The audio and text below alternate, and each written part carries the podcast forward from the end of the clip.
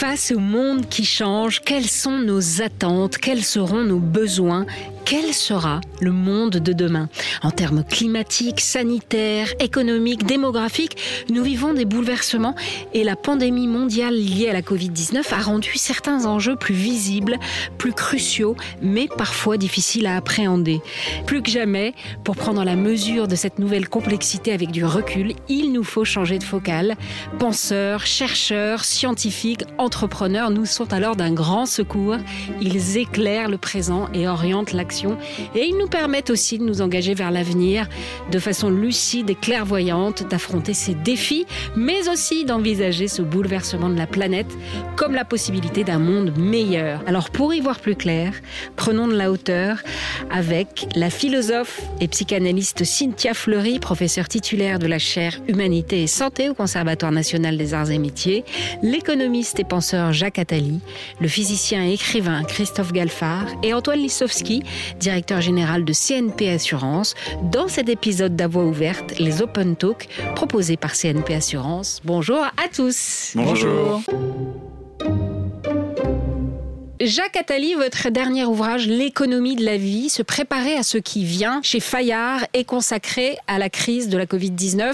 Cette pandémie est un fait social total qui agit comme un révélateur et au lieu de resserrer les rangs entre les États et même au sein des États, la réponse a été plutôt anarchique et vous en tirez euh, des enseignements pour l'avenir. Vous partez du constat que cette crise nous rappelle notamment que nous sommes mortels, ce qu'on avait peut-être oublié, et nous enjoint donc à repenser la vie et à la célébrer à l'aide de ce que vous appelez l'économie Alors qu'est-ce donc que l'économie de la vie?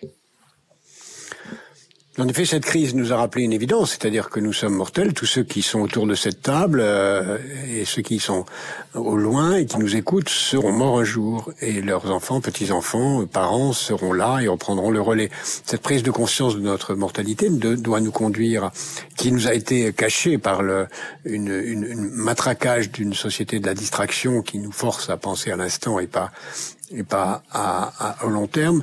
Euh, et maintenant. Euh, sorti de, de, de, notre champ puisque la pandémie nous rappelle, peut-être pour un moment très bref, parce que les hommes adorent oublier ce genre de choses, que nous sommes mortels. Et si nous sommes mortels, c'est euh, que euh, nous devons prendre en charge euh, notre vie, notre mort, et y attacher de l'importance. Quand on s'attache qu'à l'instant, on dépense beaucoup d'argent pour les choses de l'instant, c'est-à-dire les jouissances immédiates. Quand on s'intéresse à sa mort, on s'intéresse à la façon dont on prépare l'avenir pour les générations futures et on s'intéresse à la vie. L'économie de la vie, c'est justement ça. C'est l'ensemble des secteurs qui nous permettent de mieux vivre dans la durée et non pas dans l'instant. Les choses qui nous permettent de vivre dans, l'instant, c'est des choses éphémères. L'économie de la vie, c'est tous les secteurs qui ont été assez largement oubliés et dont je propose qu'ils deviennent le cœur, le centre, euh, l'activité principale de l'économie et de nos sociétés, c'est-à-dire des secteurs d'évidence comme euh, la santé, l'hygiène, l'alimentation, l'agriculture, le digital, l'éducation, la recherche, la culture, euh, l'énergie propre, la gestion des déchets, l'eau, la démocratie euh, et tout ce qui va autour de ces secteurs-là, la distribution en faisant partie. Et ceux qui doivent être mis un peu à l'écart, c'est les secteurs moins importants, plus futiles. J'y mets euh, la chimie, le plastique, le pétrole, le textile, une partie du tourisme, l'industrie automobile, l'industrie aéronautique, tous secteurs qui ont été essentiels, mais qui aujourd'hui méritent qu'on euh, ne leur donne pas la même priorité. Ça veut dire qu'il faut repenser un certain nombre d'activités, comme celle du tourisme, en particulier les liens au secteur de la vie, et il faut réorienter, réorganiser l'ensemble de notre activité, ce qui veut dire aussi que la finance, qui fait partie, et l'assurance, qui font partie de l'économie de la vie, doivent être mises au service de euh, de ces secteurs plus que plus que des autres. C'est une immense mutation qui nous amène aussi à, changer notre rapport à la mort. Je, je termine là-dessus. notre rapport à la mort a été assez toujours masqué. On voit de moins en moins les morts. On les a moins vus, encore moins dans la période la plus tragique de la pandémie qu'on peut espérer ne pas revoir, en tout cas en France et qui existe ailleurs, dans lequel on ne voit plus euh, les morts et on ne les enterre plus. Comme si c'était un paroxysme annonciateur d'une société où on, de façon plus générale, en dehors même de ces périodes de pandémie, on ne verrait plus les morts, on n'assisterait plus aux obsèques pour compléter, aller au bout de la négation de la mort dans laquelle nos sociétés nous entraînent. C'est évidemment une folie, une société où on, éloignerait les, mourants d'une façon pudique pour ne pas les voir et pour aller jusqu'à ne pas les accompagner dans leur dernière demeure, ce qui est certainement ce qu'on a vu de temps en temps dans cette pandémie, mais qui est aussi un signe annonciateur de ce qui serait le, le paroxysme de la société, justement de la mort et non, et non pas de la vie. Voilà ce qu'il faut reprendre. Ça veut dire le repenser économiquement, financièrement, socialement, donnant de grandes priorités à ça. Ça veut dire aussi des choses plus prosaïques, et je termine là-dessus. Il est quand même frappant que on n'a pas de moyens aujourd'hui, parce qu'on n'y a pas consacré assez d'argent, à régler les problèmes simples. Euh, on n'a pas de masque transparent, par exemple. On a dépensé des fortunes pour faire des choses totalement inutiles. On a des textiles incroyablement sophistiqués pour faire des choses qui ne servent à rien. Mais personne n'a pensé à mettre un peu, beaucoup d'argent, pour trouver quelque chose qui nous rendrait la vie beaucoup plus agréable avec le masque, c'est-à-dire un masque à la fois protecteur et transparent. Personne au monde ne l'a fait. Je suis convaincu qu'on peut le faire. C'est un exemple de ce que l'économie de la vie, si elle était vraiment une priorité, pourrait faire, parce que il faut aussi savoir que nous allons avoir à vivre durablement avec ce virus et d'autres. Ce n'est pas une parenthèse, c'est quelque chose qui est là et avec lequel il faut créer les conditions de cohabiter. Cynthia Fleury, votre regard de philosophe sur ce que vient de nous expliquer euh, Jacques Attali ben, je vais bien évidemment abonder dans le même sens, mais euh, sur les, juste la question des, des, des, des, masques transparents, il y a quantité de, de makers, d'associations, de Fab Labs qui immédiatement se sont saisis sur euh, cette question de tiens euh, le masque transparent. Et après il y a toute la problématique du petit brevet du fait que ce soit compatible avec la norme AFNOR etc et ça s'est fait sur des échelles petites.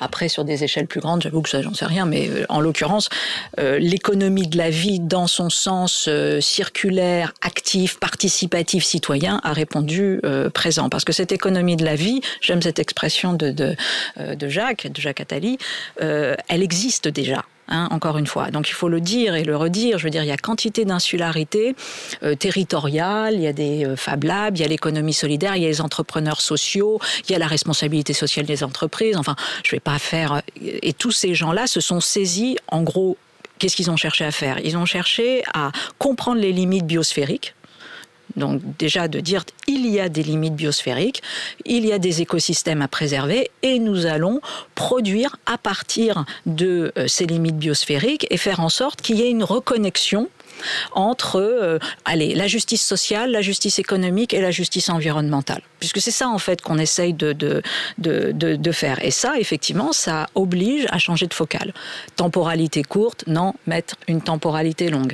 Euh, on a basé notre économie dernièrement sur l'obsolescence programmée de tout, non. Robustesse, euh, caractère recyclable des objets, etc. Donc on voit qu'on a tout à transformer. On a fait de la privatisation à outrance. Demain, on voit bien que ce qu'on appelle la gouvernance par les commons, c'est-à-dire en gros une communauté endogène qui vient inventer une gouvernance adéquate à une ressource, ben peut-être que c'est aussi intéressant. Il y a quantité, bien évidemment, tout ce qu'on appelle les externalités positives. C'est-à-dire nous avons essentiellement une économie qui produit des externalités négatives.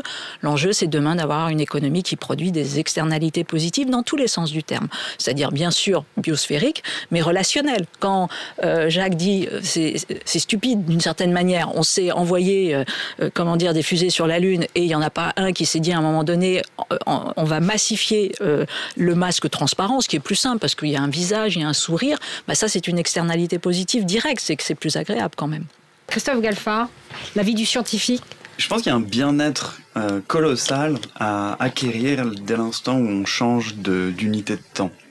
Le temps dont parlait Jacques, le temps dont parle Cynthia, sont, sont des temps effectivement dans lesquels notre société nous fait et même nos cultures nous font baigner, qui sont plus ou moins dans l'immédiateté. Pendant la pandémie, on a soudain on entendait des opinions de partout, soudain on avait des promesses de vaccins, soudain on avait des promesses de compréhension même du virus, alors que ce sont des, travaux qui prennent énormément de temps, qui sont d'une complexité euh, sans nom, et on n'a plus l'habitude de ça je pense que de retourner dans un dans un temps où effectivement les la recherche avec sa propre euh, ses, propres cycles, ses propres euh, méthodes sont appliquées, sont comprises par le le, le commun des, des mortels, des mortels justement, ça, ça ferait du bien à, à tout le monde. L'idée que ce dont Jacques parlait il y a quelques instants, en particulier sur l'éducation, la recherche, etc., qui ne sont pas et, tous les autres euh, tous les autres thèmes dont tu parlais ne sont pas des choses qui sont immédiates. Ce sont des choses qui prennent du temps, qui prennent de l'intelligence, qui prennent de la structure, qui prennent de la méthode et surtout qui ne dépendent pas uniquement d'individus. Il y a une réelle différence, par exemple, en science entre un scientifique et la science. Un scientifique peut avoir tort ou raison. La science avance, que ce soit en bien ou en mal. Ça, on l'a vu beaucoup d'ailleurs pendant, le, pendant la pandémie. Oui, et, et ça, ça, a pu tromper un petit peu, je pense, certains d'entendre ces, ces, opinions éparses. Mais j'ai lu un article dans le du CNRS là, qui, est par, qui, est, paru la semaine dernière et qui disait que ça n'a strictement rien changé apparemment sur la foi, disons, que le public français a en la science. Donc j'en suis assez content. Antoine Lissowski, un point de vue d'entrepreneur? Oui, euh, quand on est entrepreneur d'assurance, d'abord, euh, quand on est dans ce métier, on est en train en permanence d'imaginer le futur loin. On se dit, il y a du vieillissement, il faut s'adapter à ça. Euh, la nature trouve ses limites, il va falloir trouver aussi des réponses, etc. Et donc on avait le sentiment d'être les rois de l'adaptation sur le long terme. Puis tout d'un coup, il y a un choc. Il y a un choc et tout s'arrête. Et un machin qui était euh, pas prévu du tout dans toutes nos réflexions est intervenu. Euh, j'ai été frappé en relisant les documents, puisqu'on a tous eu du temps, de voir que le, risque d'accroissement de, pandémie était le dernier parmi les 23 risques émergents que les assureurs considéraient encore dans une publication de décembre dernier. Le premier était le cyber-risque. Et donc tout d'un coup, on a vu arriver quelque chose qui n'était pas du tout prévu. Et on s'est vu fonctionner. On s'est vu fonctionner dans, euh, on va dire, une tentative de maîtrise et une improvisation généralisée dans une euh, espèce de quête de, vérité. Alors effectivement, tout le monde a écouté les scientifiques. Bah, ils vont avoir la réponse. On, avait simplement oublié que les scientifiques sont beaucoup là pour poser des questions et de temps en temps pour avancer une réponse euh, jusqu'à preuve du contraire. Et puis on a vu les politiques qui, eux, de toute façon, sont obligés de prendre des décisions. Euh, donc ils ne peuvent pas attendre d'avoir la certitude que tout est bon analysé. Et puis la dernière chose qui m'a frappé là dans cette période, c'est que on réagit au fur et à mesure, mais le premier réflexe, c'est de dire OK, dans quelque temps, on va pouvoir retourner à la situation antérieure d'une manière ou d'une autre. Au début, on a pensé, bon, au bout de quatre semaines, puis de huit semaines. Euh, très pratiquement, quand au mois de mai-juin, le confinement a été suspendu en France, beaucoup de chefs d'entreprise ont dit, OK, tout le monde doit revenir au boulot euh, dans les locaux le plus vite possible. Et ils se sont aperçus eux-mêmes que ça marchait pas. Ce retour à la situation antérieure, Jacques Attali, c'est ça qui vous fait un peu enrager, enfin en tout cas l'imaginer ce retour. Vous, vous avez envie vraiment d'une prise de conscience, d'un... De, euh, D'abord, euh, en effet, beaucoup de gens, si le virus disparaissait aussi euh, mystérieusement qu'il est arrivé, voudraient retourner à l'avant. C'est ce qu'on a vu d'ailleurs dans mon livre. Je commence par un chapitre où je, rappelle les pandémies antérieures, et c'est ce qu'on a fait dans différentes pandémies. Ce qu'on a fait parfois trop tôt, comme euh, après la, première vague de la grippe espagnole, puisqu'on sait que c'est la deuxième et la troisième qui ont tué le plus de personnes, et comme on est en train de faire en France en ce moment, à l'heure où nous parlons même, puisque euh, on croit que c'est fini alors que ça ne fait que, que commencer. Donc il y a cette tendance naturelle, cette jouissance de pulsion de vie qui nous fait retourner à l'instant avec euh, avec plaisir et, jubilation. En réalité, ça, ça, nous ramène tous à ce que nous sommes ou ce que nous pourrons, pourrions être, c'est-à-dire des parents.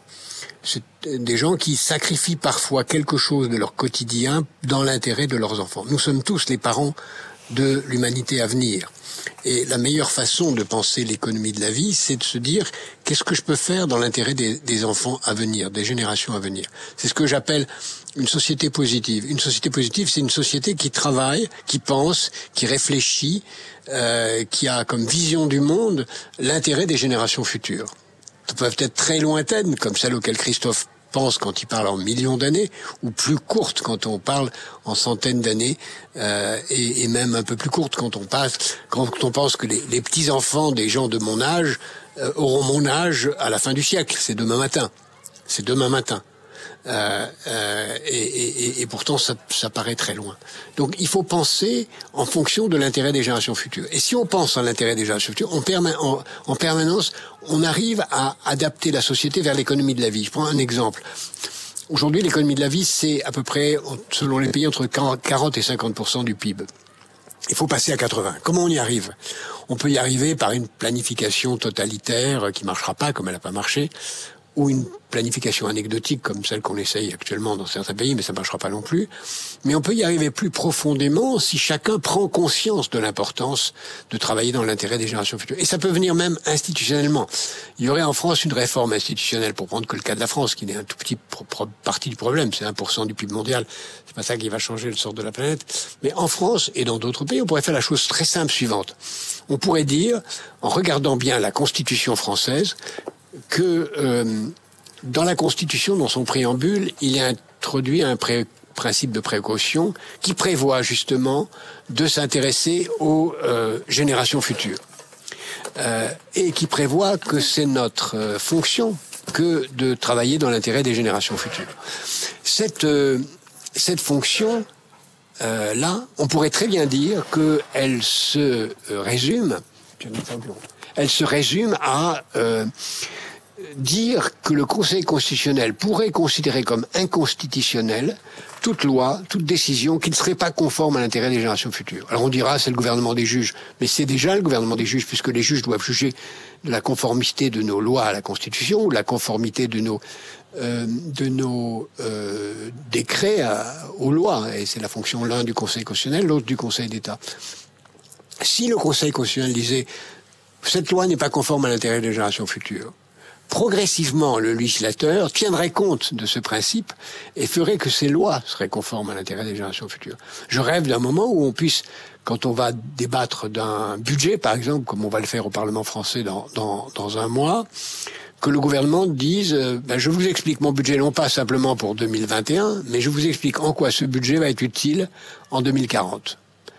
Eh bien, si le gouvernement était tenu d'expliquer en quoi le budget 2021 est utile aux, Français de 2040, on, aurait été dans la bonne direction. Parce qu'évidemment, il consacrerait moins d'argent, y compris dans le plan de relance actuel, à défendre des choses indéfendables qui sont le soutien à des secteurs qui sont évidemment moribonds, et plus au secteur de l'économie de la vie. C'est donc une prise de conscience, on appelle ça en allemand Weltanschauung, une vision du monde commune qui est très simple. Nous sommes les parents des générations futures, c'est en tant que tel qu'il faut se conduire. Cynthia Fleury oui, alors euh, je ne sais pas jusqu'où euh, serait euh, possiblement. Enfin voilà, c'est extraordinairement compliqué de, de mettre en considération aussi, comment dire, normative, si j'ose dire, les générations futures et les générations actuelles. Je veux dire par là que ça serait. Mais je vois très très bien, je suis tout à fait d'accord pour une constitutionnalisation euh, du droit environnemental, c'est-à-dire une présence dans notre Constitution euh, d'une question et d'une conditionnalité environnementale qui viennent euh, évaluer, paramétrer nos lois, vérifier la, la, la, légitimité de nos lois. Je dis pas que c'est simple en revanche, hein, parce que la dynamique euh, biosphérique, l'intégrer, comprendre ce qui est réellement, euh, etc. Je suis pas sûr que ce soit la chose la plus simple. Mais ce qui est le cas, c'est qu'aujourd'hui on a une charte de l'environnement qui d'abord peut être considérablement plus activée. Euh, vous avez, euh, alors bien sûr, on connaît tous le principe de précaution, mais vous avez tout ce qui concerne la citoyenneté environnementale, vous avez tout ce qui concerne une responsabilité assez quotidienne euh, liée au préjudice écologique. On peut, on peut véritablement monter en gamme sur la question du préjudice écologique. On peut monter en gamme sur des outils comme on a aujourd'hui sur le fait de donner des personnalités morales à des entités naturelles. Vous avez vu que là, une association vient de demander enfin euh, une personnalité morale, une personnalité juridique au Rhône. Donc ça y est, je veux dire, et c'est des outils très intéressants parce que ça permet justement des gouvernances de commons et des gouvernances de temps long euh, et encore une fois d'articuler de, manière beaucoup plus efficace les limites biosphériques et les questions de justice environnementale et, euh, et sociale. Jacques Attali, vous voulez intervenir? Oui, juste pour dire que pour moi, l'économie de la vie, c'est pas l'environnement. L'environnement, c'est une toute petite partie de l'économie de la vie la santé, euh, l'éducation, enfin tous les autres secteurs dont j'ai parlé. Et, et, j'étais d'ailleurs frappé de voir qu'il y a une sorte de dérapage. On a une crise sanitaire, la réponse a été il faut une économie plus écologique. Bon, il faut évidemment une économie plus écologique, il faut évidemment s'occuper du climat, mais ça n'est qu'une petite partie du problème. La durabilité de notre planète, la durabilité de notre euh, humanité, de sa culture, de son existence, dépend du euh, de l'environnement, et ce qu'a dit Cynthia, je le partage à 1000%, mais ça n'est qu'une partie du problème. Et Cynthia qui travaille dans ce cœur, euh, au cœur de cette activité, c'est que le secteur de la santé est évidemment essentiel à, l'économie de la vie, tout autant que l'environnement, tout autant que la recherche aussi. Donc il ne faudrait pas que la réponse à une crise sanitaire soit une réponse écologique ou seulement écologique. Christophe Galfa Alors, par rapport aux lois qu'on pourrait dicter, la constitution qu'on pourrait appliquer ou ce genre de choses, il y a, quand même pas mal de, domaines dans lesquels ces, lois sont votées et de là à les appliquer, c'est un petit peu différent. L'exemple typique pour moi, c'est l'égalité euh, homme-femme au travail qui est, voilà, tout le monde est d'accord et puis ça, prend du temps quand même à s'appliquer. Ce qui pour moi fait la vraie différence par rapport à une volonté de changement, une volonté d'avancer par rapport à toutes ces, choses dont vous parlez, et, et toi Jacques et, et, toi Cynthia. Pour moi, la grosse différence, c'est que il y a 30 ans ou il y a 20 ans, on parlait justement de nos enfants ou de nos petits-enfants, que ça allait être eux qui allaient être euh, impactés. Aujourd'hui, tout le monde réalise ou commence à réaliser que c'est pas nos enfants, c'est pas nos petits-enfants, c'est nous. Et ça, les gens ont beaucoup moins, moi y compris, hein, parce que évidemment, on, a quelque part envie de faire plus gaffe pour nous que nos enfants. En, en 2009, j'avais écrit un livre pour expliquer aux enfants le, climat et, le ciel et la terre lors des premiers rapports catastrophiques du GIEC et, dans lequel je marquais qu'en fait tout le monde en a strictement rien à faire de ce qui va se passer dans 50 ans.